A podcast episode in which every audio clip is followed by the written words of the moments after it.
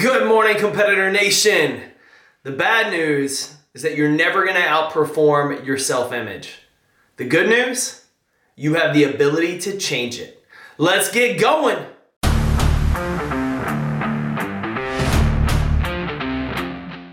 My name's Jake Thompson. I'm a speaker, author, and most importantly, your Chief Encouragement Officer. Welcome to the Compete Everyday podcast. What's up, competitor? Jake here, your Chief Encouragement Officer, back with a brand new episode of the Compete Everyday podcast. We're episode 615. Good morning on this Friday, February 17th, and I'm so glad you're here. We're talking today about self image, and really today's episode inspired by my man, Zach Brandon. Zach was on the podcast back in maybe season two or three. He's a mental performance coach in the NBA, and he posted something on LinkedIn that says humans won't outperform their self image, but they're the only species that can change their self image. How we see ourselves limits how far we're going to go. But just because we might have limitations on who we are now and where we're trying to go doesn't mean we always have to. In fact, there's a number of things that we can do to change our self image, look at ourselves in a new light, and start growing toward the person we desire to be. Now, you may be listening today and you've got a great self image, you've got great confidence, you love exactly who you are and everything you do, or perhaps you're struggling. You don't like that person you see in the mirror, you don't like those habits you have, or heck, maybe you're somewhere in between. You're proud of who you are, you love these things, but there's a piece, there's part of it, there's a limiting belief that continues to hold you back in areas where you can't change something or you feel you can't change something. And so when we look at our self image and crafting a new one that's more productive for ourselves, the first thing we have to do is get real with the image we have looking at that person in the mirror today, who do you see? Who is that person? What are their strengths?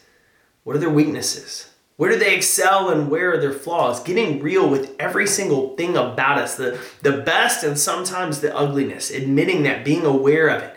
Because unless we're aware of a behavior, we can't change it. So, getting that full picture of where we are, then writing down, taking that pen to paper, ask yourself, who do you want to become? Not who out there in the world do you want to be? Who are you comparing yourself to? But what are the traits that you want to better embody? Do you want to have more confidence at work? Do you want to be more disciplined to stick with the habits you've set? Do you want to be more coachable? Do you want to stop letting your ego get in the way? Do you want to stop stopping yourself? What are those things in life that you want to improve? That your best ideal version has mastered? writing them down, identifying them. And then here's the key ask yourself why it matters. Why does it matter for you to build that skill? Why does it matter if you improve your discipline or you show up more successful at work? Why is that so important to you? And so, this is kind of our starting point, understanding where we are right now. What is our baseline?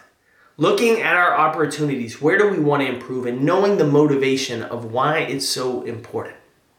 Now, there's a few other things that we can do along the way to start shifting our self image toward that ideal state, that ideal self. The first is stop comparing yourself to everyone else. I know that's hard because natural tendency is we try to measure ourselves up against others. But as we've talked here on the show time and time again, your only competition is with yourself.